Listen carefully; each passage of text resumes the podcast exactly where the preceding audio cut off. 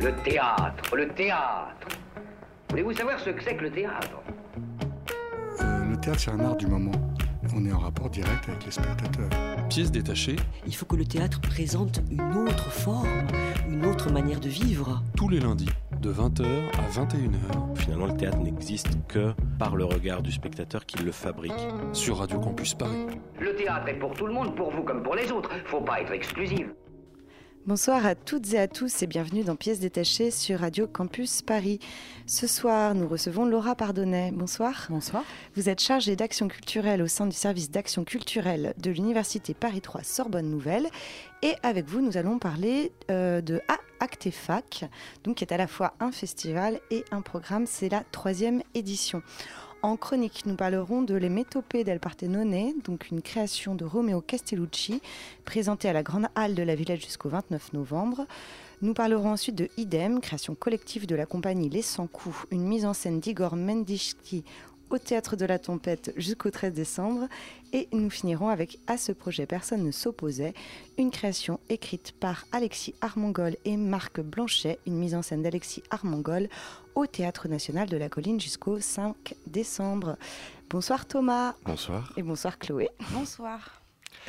Donc la semaine dernière, eh bien, c'était la première semaine où nous, l'équipe de pièces détachées, eh bien, nous sommes retournés au théâtre après les attentats terroristes de vendredi 13 novembre à Paris et à Saint-Denis pour voir trois pièces dont nous vous parlerons, comme à notre habitude, en deuxième partie d'émission. On n'a pas cédé à la peur, comme un nombre significatif de spectateurs, malgré l'état d'urgence et le climat anxiogène. Cette attitude des spectateurs, l'impact des événements sur les réservations et la fréquentation des salles de spectacle, c'est ce dont traitent notamment les médias généralistes. Des tendances chiffrées ont déjà été communiquées d'ailleurs à ce sujet, notamment celle de Prodis, le syndicat des producteurs, diffuseurs et salles de spectacle, qui faisait état en fin de semaine dernière d'une baisse de la fréquentation de 35 à 40% dans le théâtre privé. Mais moi, ce qui m'a frappé, ainsi que certains membres de l'équipe de l'émission de ce soir, c'est l'écho des trois spectacles que nous sommes allés voir à ce que nous vivons depuis le 13 novembre. Cet écho, il se manifeste de plusieurs manières.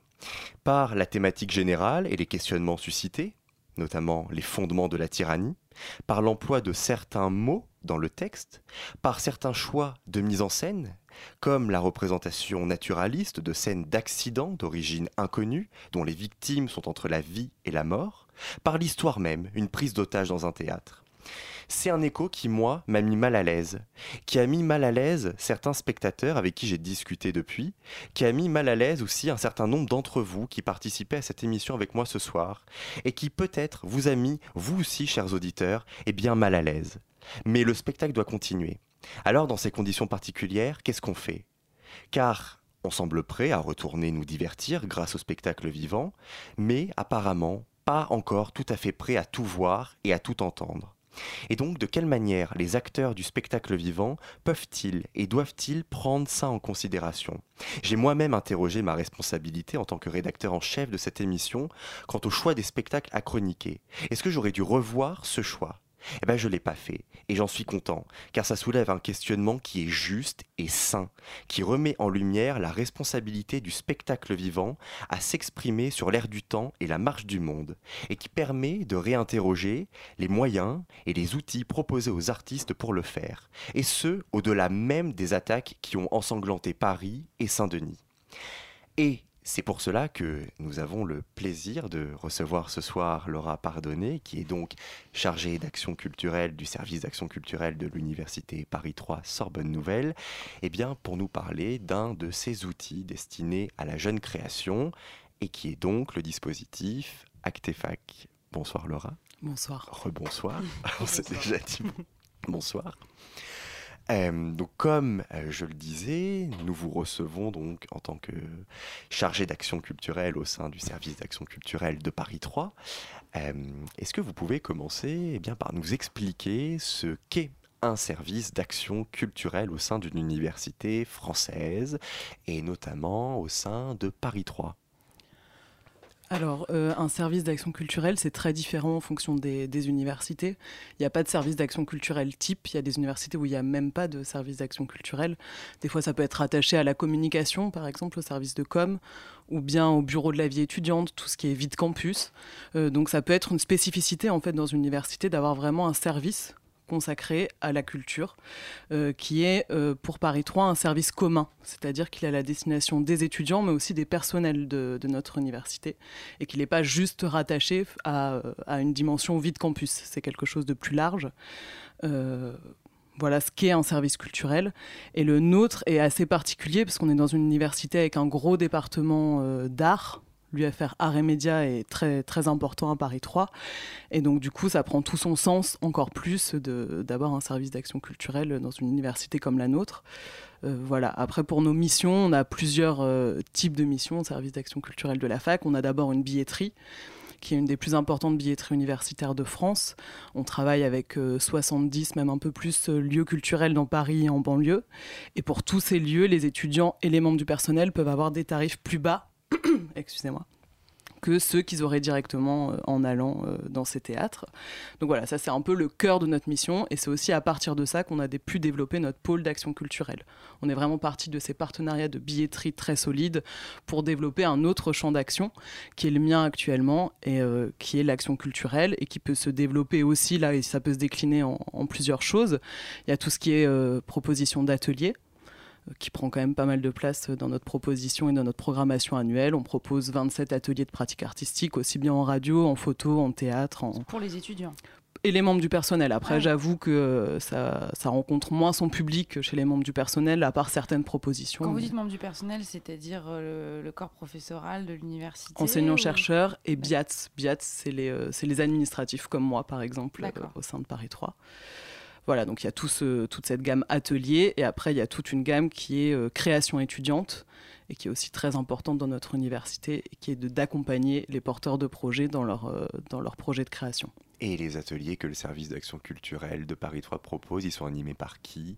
C'est des, des, professeurs de, de, la fac Non, on euh on n'est pas, on est pour l'instant en tout cas pas très lié aux enseignements parce que la spécificité à Paris 3, c'est d'avoir des UFR qui développent aussi leurs propositions d'atelier, et ça peut être enrichissant d'une certaine manière, mais ça fait aussi qu'on travaille, euh, enfin, on est un petit peu à la marge de tout ce qui est contenu pédagogique. Donc, par exemple, si vous vous inscrivez à un atelier de la fac, celui-ci ne sera un atelier du service culturel, celui-ci ne sera pas validé dans votre cursus euh, si à côté vous êtes étudiant à l'université. C'est vraiment quelque chose, une ouverture qu'on propose euh, en plus du bagage pédagogique. Et donc, euh, vous parliez de, la création étudiante, qui était une, grande partie de, votre mission. Alors justement, on y vient parce que euh, parce qu'Actefac, c'est un peu ça, euh, justement. Donc justement, si vous pouviez eh bien présenter ce programme Actefac précisément en, quoi il, en quoi il consiste et surtout voilà c'est la troisième année donc quelle évolution le programme, le dispositif a, suivi depuis son lancement? Alors, Actefac, donc c'est un dispositif d'accompagnement de la jeune création au sein de l'université.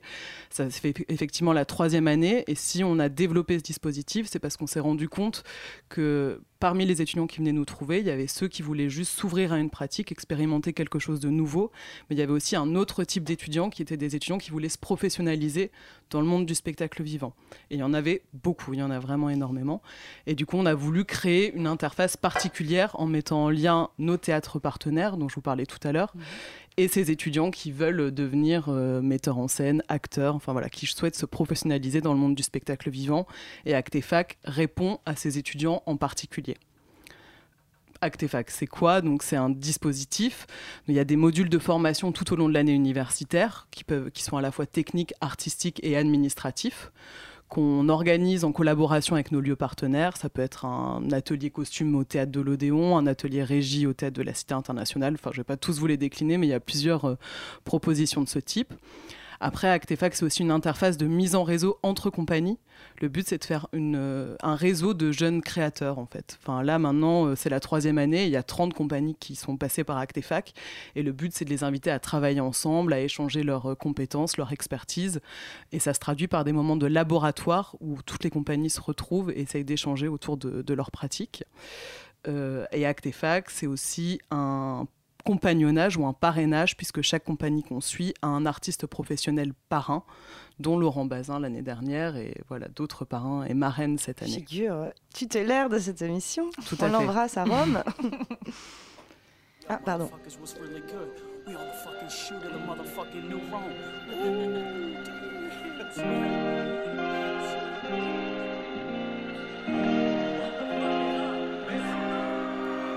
I won't go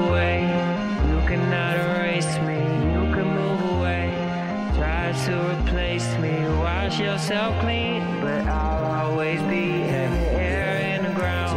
I'll always be around. Fade into black, pale in the face, sunk in the ground, sealed in the case, nails in the soil, dirt on my chest, time on my hands if I wanted to rest. This plot means I failed my plot. Time spent, still lost. Welcome basket covered in rock. I dreamt in gold, but mold's what I got. Somehow I break out. Somehow I'll rise up. My legs shaking, my knees buckle. I fight them, saying my time's up.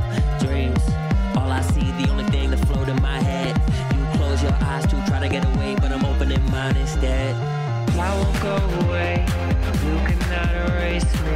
You can move away. Try to replace me. Wash yourself clean,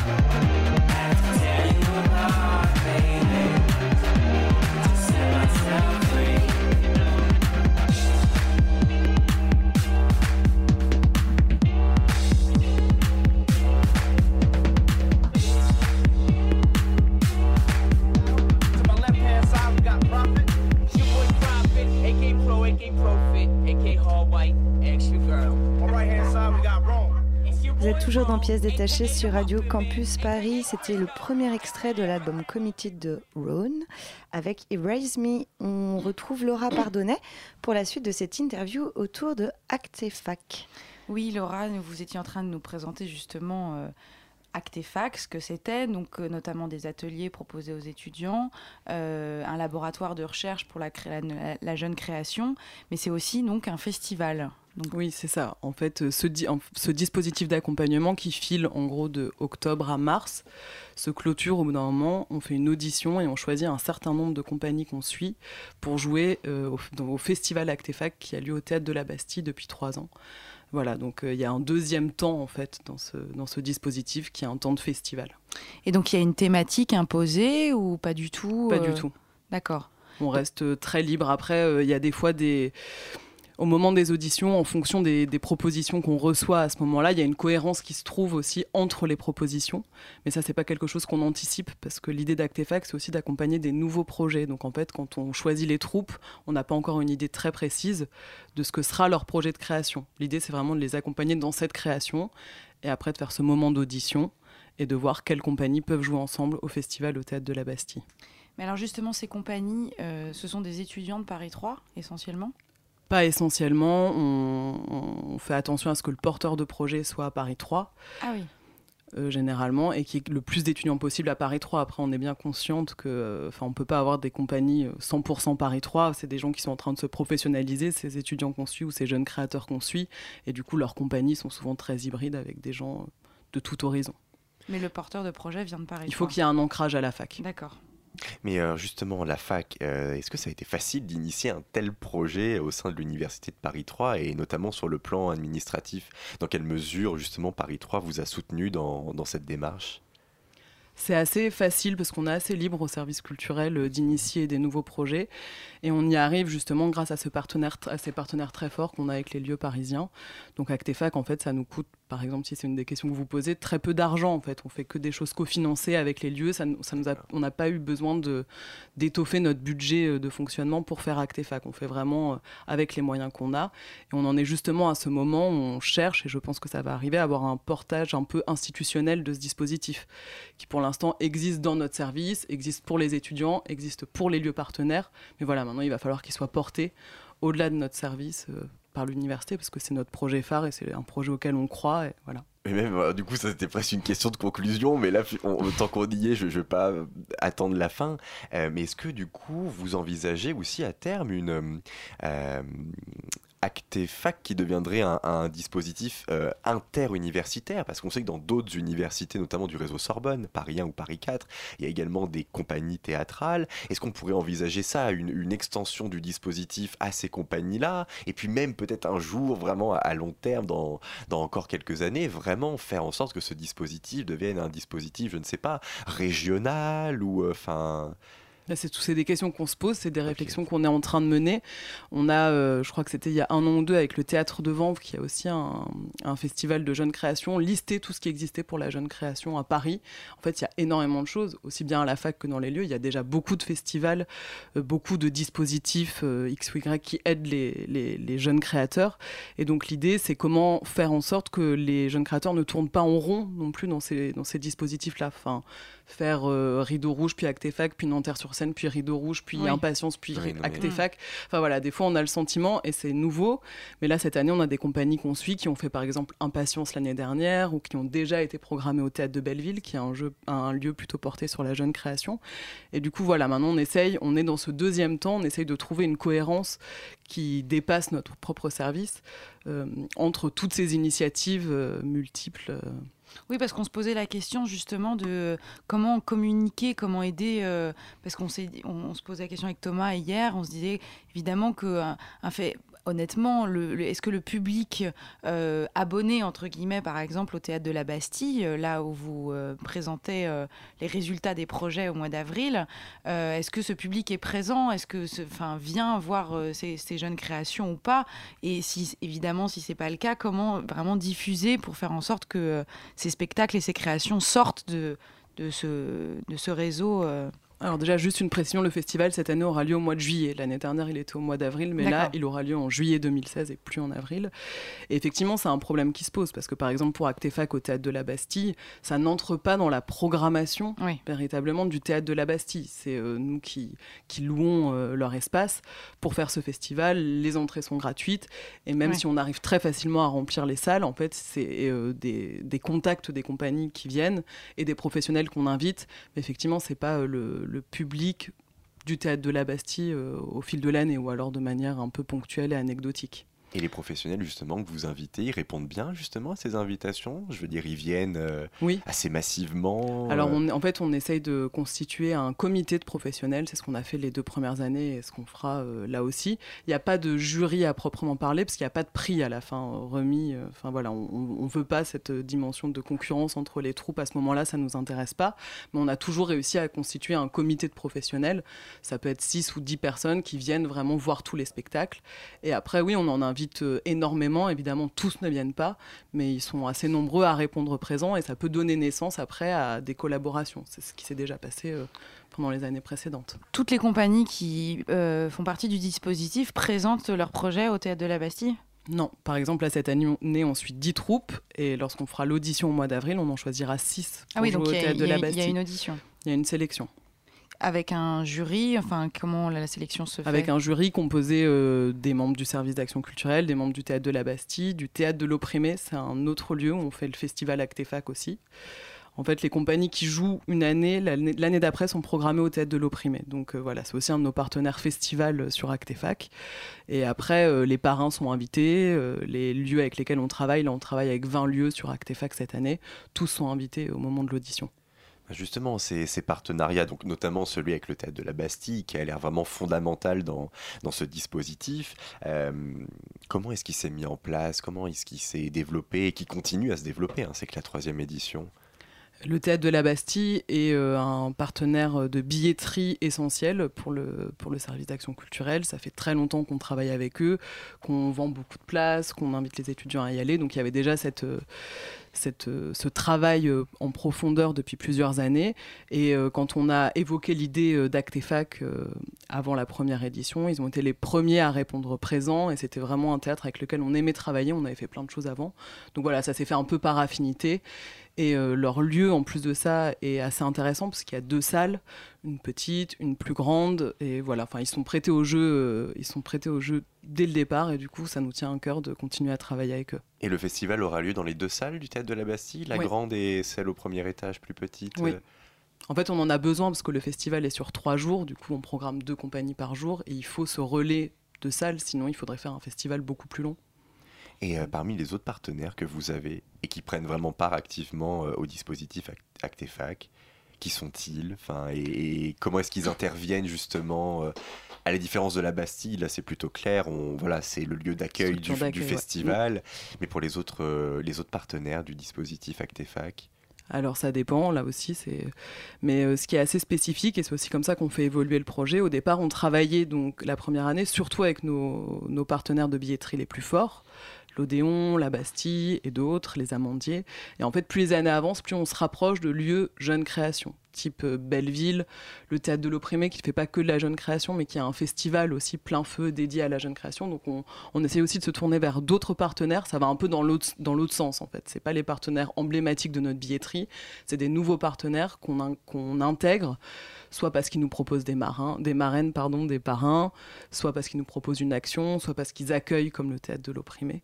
Mais voilà, il y a cette volonté euh, de se tourner vers des lieux plus proches de la jeune création qui pourront peut-être programmer les, les pièces qu'ils voient euh, pendant le festival. Parce qu'il ne faut pas se leurrer, le théâtre de l'Odéon, même s'il aime bien, euh, même si notre contact de théâtre de l'Odéon va bien aimer un spectacle, ça ne sera pas dans la programmation. Idem pour le théâtre de la Bastille. Donc il y a quand même cette volonté de s'ouvrir vers des lieux plus proches. Et là, vous parliez, vous évoquiez les parrains et les marraines. Donc, c'est-à-dire que à chaque compagnie sont, est attribué un parrain ou une marraine. Et quelle est leur action euh, au sein de la création, enfin du développement de, de la création de la compagnie? Ils assistent en fait à des répétitions de, de la compagnie qui parraine, euh, à- au rythme de trois fois par an. Donc c'est pas- Et c'est vous qui les hum, distribuez en- entre guillemets euh, par les compagnie deux premières années, c'est nous qui avions fait euh, les choix. Et là, cette année, on a fait un speed dating pour que les parrains et les compagnies se choisissent mutuellement. Ça a plus ou moins fonctionné en fonction des, des troupes et des parrains. Mais voilà, on a cette volonté euh, de qu'ils se choisissent. Et après, ils travaillent minimum trois fois dans l'année ensemble, en sachant que ça, c'est le cadre minimum que nous, on institue, mais que ça peut totalement dépasser ce cadre-là. Voilà. Et, mais vous, vous vérifiez derrière que, que justement ces, trois rencontres ont bien lieu, que, que les parrains prennent vraiment part aux séances de travail euh, Oui, c'est un travail euh, ben, du coup administratif qui peut être euh, assez laborieux parfois, mais effectivement, on fait attention à ce que ces trois séances de travail soient respectées. Et après, on a vraiment envie que ça dépasse ça. Enfin, nous, l'idée, c'est de justement même plus forcément savoir ce qui se passe exactement, mais que le parrain et sa compagnie filleule vivent l'expérience ensemble pendant un an au-delà de notre cadre. Et le- les parrains sont essentiellement des metteurs en scène ou il y a d'autres euh, C'est de essentiellement des metteurs en scène. Euh, il y a le, cette année, il y a Thomas Pondevie qui est le dramaturge de Mathieu Bauer, donc il y a un dramaturge. Mais sinon, ouais, c'est essentiellement des metteurs en scène et c'est, euh, ils sont assez jeunes, la plupart. Comme qui, par exemple? Comme là, euh, Lorraine de Sagazan qui euh, met en scène au théâtre de Belleville. euh, Enfin, là, j'ai pas d'autres exemples qui me viennent comme ça, mais on sait, comme Laurent Bazin l'année dernière, Mm. on a aussi voulu trouver des, des parrains plus proches, là aussi, euh, de, des problématiques de ces jeunes créateurs. Et est-ce que c'est essentiellement du théâtre ou euh, c'est ouvert à d'autres euh, formes euh, plus hybrides? Et deuxième question qui s'enchaîne euh, à la première, c'est est-ce qu'il y a une, euh, une prédominance de texte, par exemple, mis en scène ou de création, euh, peut-être d'écriture collective Comment Alors c'est exclusivement du théâtre, c'est aussi Ouais. euh, une de nos limites et c'est aussi ouais. comme ça qu'on veut étendre Actefac, essayer de, de faire en sorte qu'Actefac soit un centre mais qu'autour d'autres domaines artistiques y soient liés. Parce qu'effectivement le spectacle vivant c'est un peu notre cœur et notre corps de métier, donc euh, les jeunes créateurs qui viennent nous trouver font du théâtre généralement, donc on répond à cette demande-là et les lieux avec lesquels on travaille font du théâtre. Mais après, chaque compagnie, la plupart quand même, se veut interdisciplinaire. Mm. On le remarque d'ailleurs dans tous les dossiers de candidature qu'on reçoit, c'est toujours une des premières phrases euh, travail interdisciplinaire, mêlant la danse, le théâtre, les euh, voilà. Donc c'est un peu une, un revendication. ouais. En tout cas, les compagnies euh, revendiquent un peu ce côté inter- interdisciplinaire. Et après, pour ce qui est des créations, la plupart sont des créations originales. C'était le cas l'année dernière, c'est le cas aussi cette année. Euh, et pour ce qui est du, bilan de l'année dernière, on s'est rendu compte que souvent les, choix esthétiques étaient très forts, mais que justement parfois il y avait un petit souci dramaturgique, et c'est là aussi qu'il faut accompagner, euh, selon nous, euh, ces jeunes créateurs.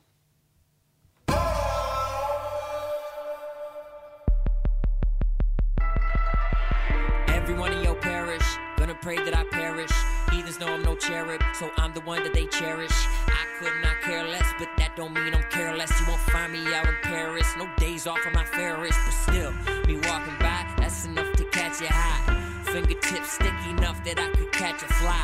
You think I'm wrong? Well, that's something that I'm baffled by. Cause committing crimes is as American as apple pie. It helps me book clubs, but you're in book clubs. You get the difference, man, that ain't a good look. Cause I'm so committed. I'm so committed. I'm so committed.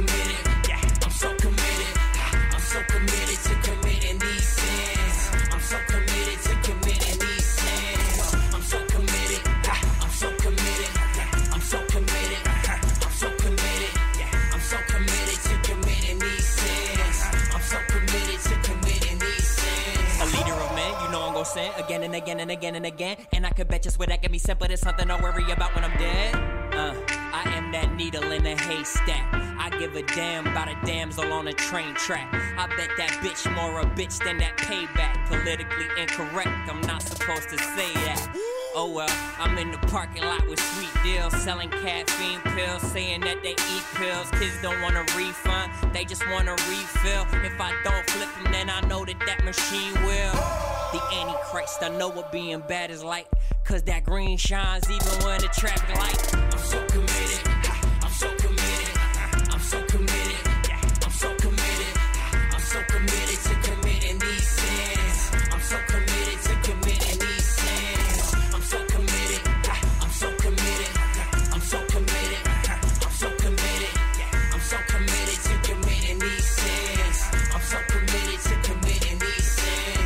suck Moscato like a mosquito while I'm getting hit on by your abuelita. On a steady diet of sugar drinks and Doritos. Hopped up, I whip your ass like Philadelphia Vito. I'm so nuts, no I'm is a pecans. I walk as crooked as that everyday policeman. So the have-nots wanna rock me like the cash box. So my cash box empty, but it's still padlocked. A fiend, if I see weed, shit, I'll smoke it. Even if it's green, seaweed, shit, I smoke it. I'm loving it. Yeah, man, I'm grinning while I'm sinning. I am so committed that I should be committed. I'm devoted to smoking, committed to sipping. Every minute I'm focused, cause I'm finished with wishing. That's why I never sleep, I never call it a night. And if being wrong is wrong, I don't wanna be right. That's why I'm so committed.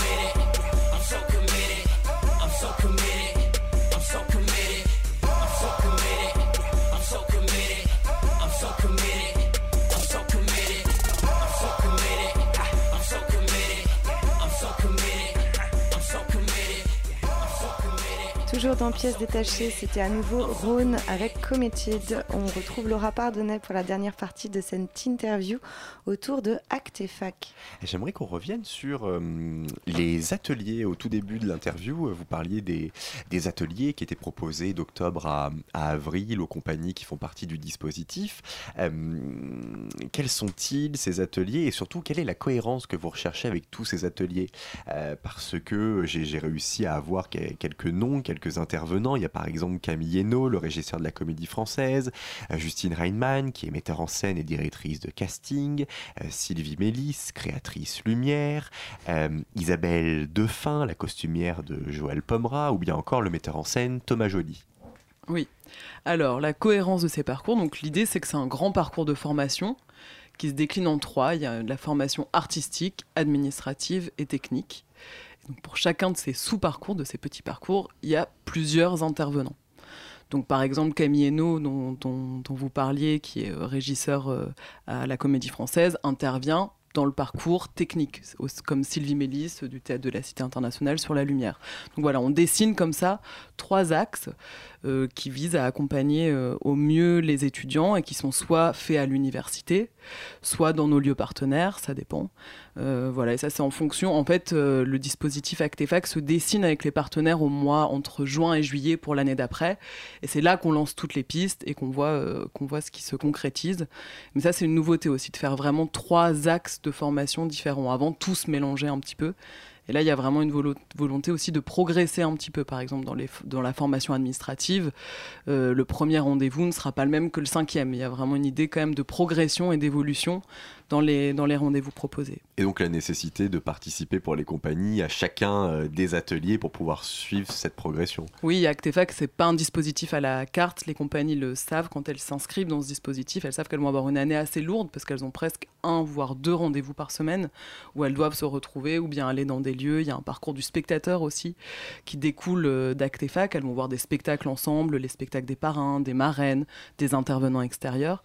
Donc voilà, c'est quand même une année qu'on veut intense et qui doit l'être. Et Et à cette intensité de travail, est-ce qu'il y a des avantages pour, euh, pour ces compagnies de participer euh, au dispositif ou de, bien sûr le fait de, de présenter leur création au tête de la Bastille Donc oui, il y a évidemment cette perspective-là qui est assez alléchante euh, pour la plupart des troupes. Il y a quand même cette, euh, cette formation assez pratique qu'elles n'auront pas forcément dans leur, dans leur filière respective. Après, elles, euh, elles ont chacune un créneau hebdomadaire de répétition à l'université, dans nos salles de pratique. Elles ont un accès assez privilégié à tout ce qui est logistique. Enfin, on, est un peu là en fait pour les porter. Nous, ces, ces- ces compagnies-là, on les porte en fait, aussi bien auprès de nos partenaires qu'auprès de la fac. Donc on est là pour leur faciliter toutes leurs démarches administratives, logistiques, etc. Et en plus de ça, elles ont la possibilité d'habiter la fac un peu autrement, à travers des temps de carte blanche où on laisse pendant une semaine carte blanche à une compagnie, comme son nom l'indique, où elles peuvent faire euh, des happenings, des ateliers. euh, Au sein même de la fac. Ouais, et nous, on prend, on prend ça en charge. L'idée avec Actefac, vu que c'est assez restreint, en fait, ça concerne, ça nous demande beaucoup d'énergie, ça concerne que 10 troupes avec en plus pas composé totalement d'étudiants de Paris 3. Donc l'idée, c'est quand même qu'il y ait des retombées sur le campus, que ça fasse vivre l'université Sorbonne Nouvelle euh, Paris 3, que ces étudiants ou ces jeunes créateurs rentrent en contact avec les étudiants de l'université. Et les temps de carte blanche à la fac sont aussi là euh, pour ça. Et qui sont ces compagnies alors euh, en termes de critères d'âge, quels sont les critères de sélection justement quand vous recevez les dossiers Comment vous sélectionnez les compagnies pour mieux nous, en tout cas, enfin en tout cas auditeurs et de radio, euh, de Radio Campus, pour cibler un peu euh, et imaginer qui sont ces compagnies. Alors, on parlait tout à l'heure de l'ancrage à Paris 3, qui, euh, ce qu'on qu'on jauge pas en termes de chiffres. Il faut pas qu'il y ait Mm. tant d'étudiants de la fac en telle année, mais c'est quelque chose, l'implication d'une compagnie à la fac, on le voit assez vite en fait, en la, ren- en la rencontrant. Est-ce que c'est juste euh, quelqu'un dans la compagnie vite fait qui est de Paris 3 Bah pour, oui, parce euh, qu'on a envie de dire, c'est pas juste si. euh, Mais ça, on essaye. En fait, on s'en rend compte en discutant parce qu'on échange avec chaque troupe euh, Mm. qui, qui postule. Mais donc, il y a quand même ce critère d'ancrage à la fac. Il n'y a évidemment pas de critère d'âge. Euh, N'importe qui euh, peut, Et peut de nombre, il faut qu'il y ait plusieurs personnes, par exemple. Vous accueillez aussi des projets euh, seuls? On a plusieurs personnes, c'est mieux parce qu'en fait, euh, souvent, c'est des collectifs qui se présentent à nous. Et là, c'est pour la cohérence dans un deuxième temps, au moment du festival. Si tout d'un coup, on a un seul en scène, alors qu'à côté, c'est que des collectifs, ça fait un tout pas très cohérent. Donc, on privilégie euh, les compagnies euh, plus nombreuses. Euh, il faut que le spectacle qu'elles proposent dure maximum une heure. En tout cas, la forme qu'elles présenteront pour l'audition au théâtre de la minimum, Bastille. vous voulez dire donc. Non, maximum. Maximum, d'accord. Euh, Qu'est-ce qu'il y a d'autre comme critère En fait, c'est assez, euh, c'est assez souple. hein. C'est un peu en rencontrant Mais les. le- quand les- il- les dossiers présentés, c'est vraiment, un- vraiment un dossier artistique qui est présenté. Ils ont déjà bien travaillé sur le projet ou c'est juste euh, une première idée et après vous les aidez justement à développer Ce leur qui idée? est assez important, c'est qu'en fait, les compagnies qu'on suit doivent déjà être constituées, doivent déjà être un petit peu structurées, parce que nous, on, aimerait que ça soit la dernière marche vers le monde professionnel. Donc, ah oui, c'est pas des, des, toutes jeunes compagnies, c'est pas une compagnie. Il y a peut-être eu déjà, des créations au préalable. C'est mieux s'il y a des créations au préalable, et il faut à tout prix que ça soit un nouveau projet qu'on suive. Donc là, mm. pareil, euh, nos critères, enfin, c'est difficile de voir dans quelle mesure c'est un nouveau projet, mais vu qu'il y a tout un, un volet accompagnement artistique, c'est important que la forme ne soit pas figée. Donc nous, ça nous est arrivé de refuser des compagnies qui en fait avaient déjà joué énormément et qui avaient déjà leur forme de création euh, très solide et du coup qui n'allait pas être malléable ou dans un échange avec un professionnel parrain par exemple. Il faut que ça soit à la fois une compagnie instituée, structurée, avec un nouveau projet de création. Hmm. Bah, merci beaucoup euh, Laura Pardonnet, c'est déjà la fin de cette interview.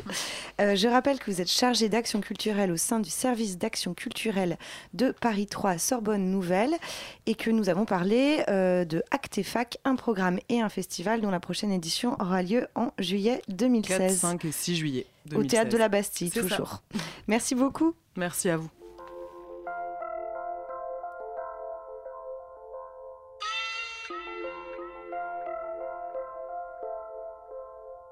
Everybody's still out here trying to blow up. Everybody's still out here, and we're all trying to blow up. Maybe we're crazy.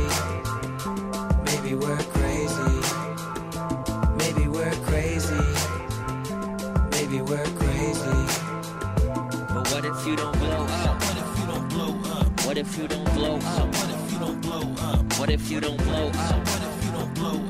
What if you don't blow up? What if you don't blow up? If I don't blow up, I'll be here like so what? I'll be going hard still. I'll be giving no fucks. Peace on decent Watson. You can see me for these cold cuts. That ain't no baloney. I've been too Bologna. Did it off some rap shit. Did it off my own buzz. Turn them to believers when they didn't know who wrong was. So I'm like, know what? Little finger thrown up. I would still have it if I were to Dunkin' Donuts. Salting up my trash heap. Wear the crown gladly. Royal garments spun from the finest of the black sheep.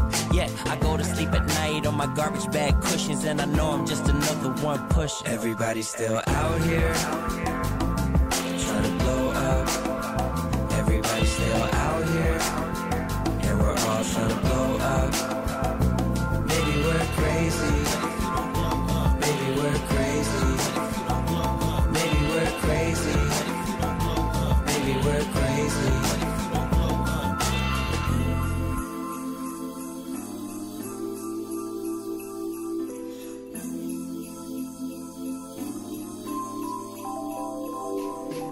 Invent until we detonate, renaissance, renovate. We never get it, that we'll never get it straight. Overcomplicate the simplest things, our own wrinkling things. Overthinking what we think that we think. Wait, etch a sketch, eyelids heavy set. Keep them on the up and up. Tell them who you represent. Tell them how dreams keep us up all night. It's half real and half pipe dreams like Sean White. But we're still chasing like methadone patients, waxing and waning, overspending, wasting all of our savings. Oh, we let the dogs of war slip. Jolly Roger flying on my warship shit. Praying we get worship, trying not to force it. Wondering if I'm mortal with these buildings below me. Feeling silly for hoping, thinking I've been building it slowly. No way of knowing about the way up or the way down. But I know that a gust of wind will take me to safe ground. Maybe we're crazy. It's really hard to balance both dance and school. Toujours dans Pièces détachées sur Radio Campus Paris. C'était encore Rhône euh, pour le troisième extrait de son album Committed et vous venez d'écouter Crazy. Tout de suite, le tour de table de l'actualité théâtrale. Il s'agit d'une, il s'agit d'une, histoire, euh, c'est-à-dire qu'en fait, il s'agit plus d'un, concept d'histoire. Alors, ce soir, nous allons vous parler de Les Métopées del Partenone de Romeo Castellucci. Nous parlerons ensuite de Idem de la compagnie Les Sans Coups au Théâtre de la Tempête et nous finirons avec À ce projet, personne ne s'opposait, une création euh, de Alexis Armangol au Théâtre de la Colline. Alors, je vais commencer tout de suite avec euh, donc cette euh, création de Castellucci. Euh, donc, comme tu le disais, tu le rappelais, euh, Thomas, euh, dans le contexte d'attentats qui, qui, nous ont frappés récemment, l'espace théâtral peut effectivement devenir une très très forte caisse de résonance. Et c'est, je crois, d'ailleurs, une de ses missions. Enfin, si tant qu'on puisse appeler ça une mission, en tout cas, c'est assez logique que le théâtre parlant du monde, le théâtre nous présente aussi euh, euh, pas forcément toujours ce qu'il y a de plus glorieux dans, notre monde. Et c'est donc vraiment poussé à son paroxysme avec euh, ce spectacle, donc les métopes du Parthénon, pour la traduction française. C'est une pièce qui a été créée à Art Basel en juin 2015, donc à Bâle, en Suisse, et qui propose six actions consécutives sur un mode opératoire unique. Donc on est en circulation libre dans la grande halle de la Villette avec euh, le sol en bois, voilà, les traits au mur, un éclairage non travaillé, enfin vraiment un espace pas scénique. À part une régie qui est située en surplomb, il n'y a vraiment rien qui nous donne une quelconque indication en fait euh, d'une proposition euh, artistique.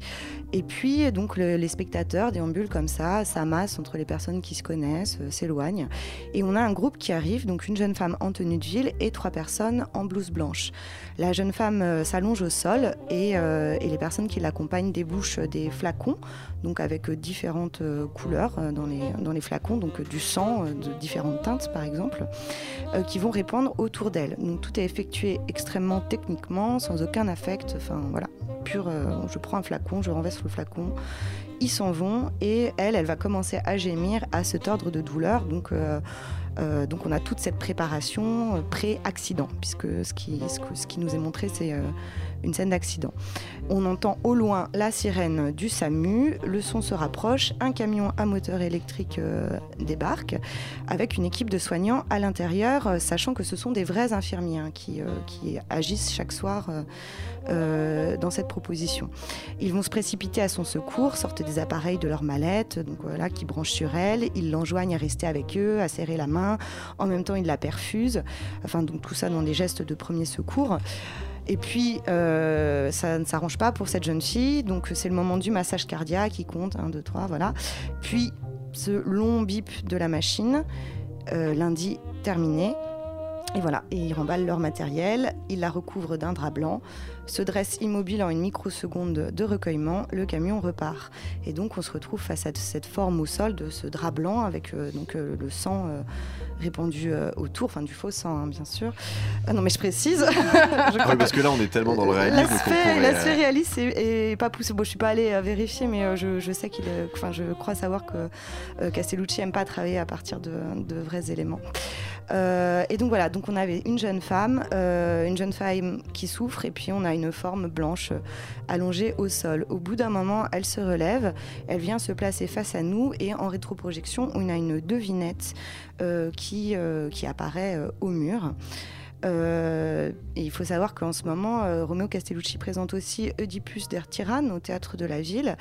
Euh, donc Oedipe, le sphinx forcément. Et ces devinettes, c'est vraiment des devinettes à la sphinx, si je puis dire.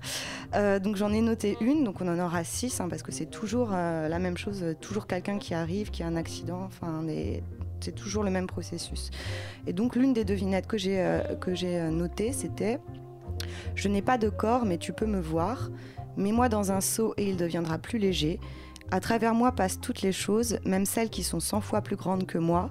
Je suis l'origine du mouvement, même si je ne participe à aucun mouvement. Je suis toujours le commencement de la fin. Donc on a ça, on réfléchit. Ensuite on a qui suis-je? Et ensuite on a la réponse qui s'affiche. Voilà, et ainsi de suite. Donc six fois, six âges, six corps, six scènes d'accident, visage gonflé, tuméfié, jambes arrachées, intestin à l'air libre, brûlure chimique, crise cardiaque. Donc on a une mise à distance qui est on ne peut plus explicite puisque la personne arrive, euh, c'est un comédien, une comédienne, Euh, mais évidemment euh, il est absolument impossible de ne pas associer ces scènes à toutes les images qui ont été exposées à notre vue depuis le 13 novembre dernier, qu'on l'ait voulu ou non. Après, voilà, moi je ne peux parler que de mon ressenti personnel. Et pourquoi, selon toi, des vrais infirmiers? Bah, je pense que c'est parce que euh, pour pas qu'il y ait de doute dans la manière dont, euh, dont ils agissent. Enfin, j'imagine c'est pas la rapidité en fait, c'est vraiment Non, des personnes qui hein. arrivent et tout de suite. euh, C'est- vraiment des voilà. infirmiers. En lisant Ouais. le dossier de presse, c'est vraiment ouais, dit, ouais, ce sont des vraies infirmiers. euh, je pense qu'il a vraiment voulu ça pour qu'il y ait une précision qui ne mette jamais en doute euh, le processus de. D'accord. De... bah, Après, moi, je ne suis pas lui. Non, parce que ça pourrait mettre en doute le- la, la- la vraie mort, la fausse mort de, de la personne. Bah après voilà, on, voit bien que c'est, enfin, on- que c'est une comédienne. Enfin, il y a quand même des personnes qui arrivent. La personne est plus ou moins en bonne santé, enfin quand elle arrive. Oui, il n'y a pas une recherche du- de Je- mettre en doute. Je crois pas. Mais en fait, si tu veux, je, je crois, enfin en tout cas que c'est, ce- c'est- cette proposition joue à plein plein de niveaux euh, sur de l'effet de réel en fait. Donc on a du réel qui se mélange avec de la mise en scène, avec de l'effet de réel, avec tout ce qu'on a en, en tête depuis tout ce qui s'est passé. Et voilà. Et donc moi j'ai trouvé ça extrêmement intéressant à vivre en tant que, que spectatrice parce que je peux tressaillir quand j'entends certains cris, quand je vois certaines images. Je peux reculer quand un corps euh, complètement dégoulinant de toutes sortes de, matières, de liquides s'approche de moi. Et en même temps, jamais je suis parvenue à atteindre une catharsis euh, complète. En fait, toujours la question du, théâtre euh, que me, rattrapait. Je pouvais avoir envie d'un coup d'aider un interprète en me disant il souffre, et, et deux minutes après, euh, je sais pas, je voyais l'intestin, je me disais ah ouais, mais non, en fait, c'est- pas du vrai. Euh, et du coup, ça, c'était vraiment un truc d'aller-retour. C'est- assez troublant parce qu'on est, euh, ça pousse à, enfin, forcément, tu vois quelqu'un souffrir, même un animal souffrir, tu as toujours un, un geste de, enfin, un, un élan de compassion. Et en même temps, il y a un effet d'analyse aussi par ces devinettes aussi. On a ce corps au sol et on a une devinette. Donc, qu'est-ce qu'on regarde? Est-ce qu'on regarde encore le corps? Est-ce qu'on réfléchit à la devinette? Euh, Voilà. Et après, parmi plein d'autres choses que j'ai trouvé vraiment euh, intéressantes, c'est que ça a vraiment le fait qu'on soit en circulation comme ça, c'est comme les badauds dans la rue. hein. Quand quelqu'un tombe en scooter, tu as des gens qui s'attroupent, euh, des gens qui prennent des photos. Enfin, donc ça, ça, marche vraiment puisque ça nous place en pur voyeurisme puisqu'on n'est pas censé intervenir pour le coup. Enfin, t'es pas censé venir tenir la main de, l'acteur qui est en train de, de faire des Euh, autre chose également, le systématisme, puisqu'on sait que c'est au bout de deux, trois fois, on a compris que ce sera toujours le même processus. Est-ce qu'on peut un jour s'habituer à voir ces scènes? Ou est-ce qu'on pas? Est-ce que toujours ça ressuscite quelque chose en nous? Et euh, également d'une victime à l'autre, est-ce que celle-là, elle va enfin être sauvée? Non. Et celle d'après, non. Et en fait, au final, il n'y a personne, euh, personne qui n'est sauvé par les équipes de secourisme. Mais la dernière devinette, quand même, c'est Je n'ai jamais été et je vais toujours être. Personne ne m'a jamais vu ni ne me verra jamais. Et pourtant, je suis l'espoir de tous pour vivre et respirer sur cette sphère terrestre. Donc, euh, je ne vais pas vous laisser euh, mariner Répondre. trop. La réponse, la réponse, c'est le demain.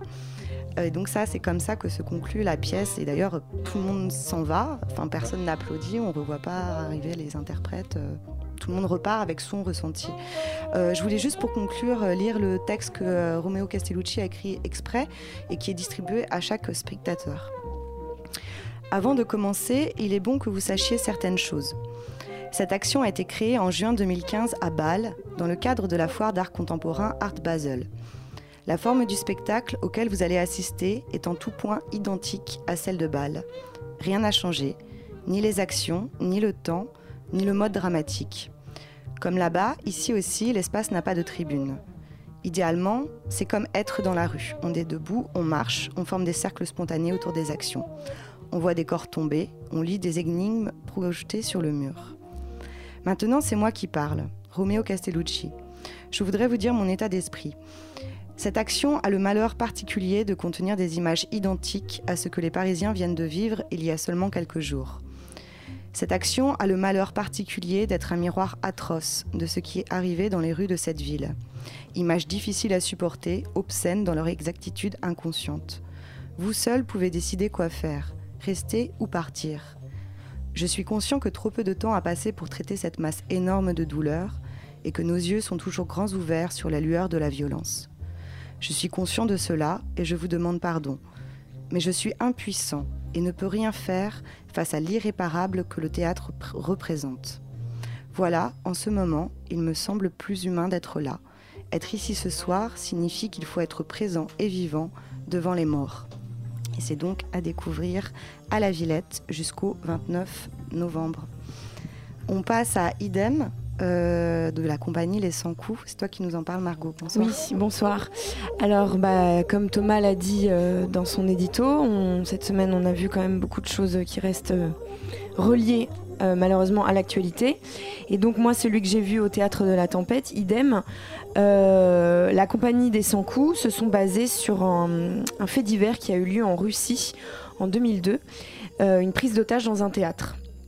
Et donc, euh, ils sont partis de là pour faire euh, leur Mais C'est création. même plus qu'un fait divers. Enfin, c'est Enfin, oui, quasiment. un Enfin, c'est un attentat, quoi. Oui, oui, oui, quand Ouais. je parle. Mais c'est eux qui utilisent le mot de fait Ah ouais divers dans, le, dans le Ah, c'est dossier. curieux. Oui, oui. Ah. Mais enfin, voilà. Et, euh, et en fait, à partir de là, ils vont traiter trois histoires, trois destins croisés. Celui de Julien, un des spectateurs du. Alors, par contre, il faut préciser, ils utilisent le, eux, leur action, l'action de leur spectacle se passe dans une ville qui n'existe pas, à Jacobia. Eux, ils partent vraiment, et c'est précisé dans le dossier, etc., que c'est de la fiction. Ils, ne tendent en aucun cas à parler de ce qui s'est passé en Russie. Ils ont vraiment pris cette histoire et euh, pour euh, s'en servir pour faire de la fiction. Voilà, c'est euh, important de le, souligner. Donc il parle de Julien, un spectateur euh, pris en otage, qui à la suite de cet épisode euh, traumatisant perd la mémoire et qui du coup finit par rejoindre le groupe terroriste qui l'a pris en otage. On suit également Sam, sa fille, que l'on retrouve 20 ans après la disparition de son père et qui essaye de se construire malgré ça. Et on suit également un personnage un peu euh, fantasque, un artiste qui s'appelle Gaspard Casper, qui a volé l'histoire de Julien pour en écrire un livre et euh, se créer une nouvelle identité artistique. Et euh, donc il a menti en disant que ça lui était arrivé à lui et qui, a vendu, et qui grâce à ça a fait un best-seller. Et donc on- la volonté d'Igor Medzinski, le metteur en scène, était de traiter l'identité à travers trois axes. L'identité individuelle, l'identité au sein du groupe et l'identité artistique. Et donc on navigue entre ces trois euh, axes à travers les trois personnages différents dans un va-et-vient euh, chronologique, parfois un petit peu confus. Complètement même. Euh, Igor Medzinski a rencontré euh, pendant ses études au conservatoire Wajdi Mouawad et il dit être très admiratif de son travail. Et en effet, quand on connaît un petit peu le travail de Mouawad, euh, comme euh, Chloé et moi notamment le connaissons, euh, on voit effectivement les traces et les influences euh, dans euh, Idem. Hélas, je trouve pas avec la même force et la même puissance euh, que le maître. Euh, on devine en effet cette envie de peindre euh, une grande fresque familiale intergénérationnelle avec des ellipses, des flashbacks et parfois des incursions de personnages de différentes époques qui se retrouvent, donc avec des petites touches de fantastique, des touches de rêve. On retrouve ça dans Idem. Mais bon, voilà, ça s'arrête là. Ça, ne, ça n'égale malheureusement pas euh, la puissance que peuvent avoir, euh, que peut avoir notamment la, trilogie euh, du Son des promesses de Mouawad. Le jeu des comédiens est mal, hélas assez inégal. On a des performances qui sont très, intéressantes, très drôles, mais certaines qui sont un petit peu euh, déroutantes. Il y a eu une adaptation aussi suite aux, aux attentats de Alors, Paris. euh, donc, en plus, moi, j'y suis allée mardi. Donc, Ouais. euh, vraiment, premier jour où on a commencé à revenir, euh, à retourner au théâtre. Euh, et donc, évidemment, le metteur en scène a dit un mot au début en disant que, euh, normalement, après 7 minutes de spectacle, il y avait une, euh, il jouait une prise d'otage de manière assez réaliste, assez violente. Et que donc, là, évidemment, ils avaient fait le choix de l'enlever et que du coup, elle allait être racontée. Donc, il y a un des comédiens qui joue un espèce de de narrateur un petit peu pendant tout le spectacle et qui vient donc avec un papier et qui dit euh, un groupe armé rentre dans le théâtre, il tire, enfin voilà, et c'est très succinct. Donc, mais je pense honnêtement pas que le fait d'avoir enlevé cette scène euh, enlève de la puissance au spectacle. Honnêtement, euh, parce que ça a, l'air très court. Et moi, je pense qu'honnêtement, j'aurais pas eu envie de la voir, cette scène-là, au mardi. Euh, mais là, le manque de puissance du spectacle, ne, enfin, clairement, ne vient pas de ça. En tout cas, pas pour moi. C'est euh, le texte, donc c'est une création collective, c'est une écriture de plateau. Le texte est quand même très, euh, très simple. Non, mais c'est très étonnant de la part des sans coups qu'on suit depuis quelques Ouais. années et qu'on aime beaucoup. Et donc, c'est une, une- malheureusement une mauvaise déception. surprise. Mais, mais en tout cas, ça pose la question de, de aujourd'hui, est-ce qu'on est capable, même si on n'a pas vécu concrètement quelque chose lors des attentats, est-ce qu'on est capable de voir des, des- des hommes euh, armés, cagoulés, etc. euh, Et, euh, Je pense que ça dépend surtout de quand chacun, le, hein. ça dépend à Mm. chacun et surtout quand le bah, quand le propos est pas Mm. très bien servi, alors c'est encore euh, bizarrement encore plus dérangeant peut-être que quand s'il l'était véritablement. Enfin voilà. Mais après, je sais pas, peut-être que le spectacle pâtit du, du contexte. Si, euh, si euh, j'avais été le voir dans un, à un autre moment, j'aurais peut-être été euh, plus clémente et j'aurais euh, voilà, vu une belle création collective, euh, un beau spectacle choral. Mais honnêtement, je pense pas quand le, quand le, moi j'avais, quand le manque de fond est là, je pense qu'il est là. Et moi j'avais en plus encore envie d'être, euh, voilà, d'être secouée, d'être questionnée, d'être émue. Et là, malheureusement, ça n'a pas été le cas. Eh bien donc c'est à découvrir au théâtre de la Tempête jusqu'au 13 décembre où on termine avec à ce projet personne ne s'opposait Thomas. Le projet, il est très rapidement euh, dévoilé. C'est le projet d'anéantir l'humanité. C'est un projet qui est fomenté par Zeus. voilà, ça commence bien. Euh, et donc, euh, ce projet, il trouve son origine avec Prométhée, qui est la première figure mythologique abordée dans le spectacle. Je vous le rappelle rapidement Prométhée a dérobé le feu aux dieux. Le feu est la source du savoir. Et il a donc donné le feu aux humains. De quoi provoquer la colère de Zeus, qui enchaîna Prométhée sur une montagne pour que les aigles mangent son foie en guise de punition. Mais ne cédant pas à la douleur, eh bien, Zeus, toujours animé par son projet d'anéantir l'humanité, demanda à Héphaïstos, le dieu du feu, de la métallurgie et des volcans, de créer Pandore, et avec elle une boîte contenant tous les fléaux possibles. Il s'agit là, donc, Pandore, de la deuxième figure mythologique qui est représentée et interrogée par le metteur en scène Alexis Armangol et l'écrivain Marc Blanchet, selon une libre inspiration de l'œuvre d'Échille, Prométhée enchaîné. Et donc, à travers ces deux mythes, Prométhée et Pandore, le spectacle propose une réflexion sur le pouvoir et la résistance qu'on peut lui opposer ou pas. La notion d'espérance est aussi interrogée à travers la figure de Pandore, hein, qui a fini par ouvrir la boîte et libérer tous les maux de l'humanité. Et seule l'espérance est restée au fond de la boîte, et assure d'ailleurs le lien entre cette première partie mythologique et la deuxième partie où l'on retrouve, à une époque bien plus contemporaine, un groupe d'individus vêtus de vert et évoluant dans un univers lui aussi tout vert, hein, le vert symbolisant vous l'aurez compris, l'espérance. Le, lien le lien dont tu parles était un petit peu vague pour moi quand même.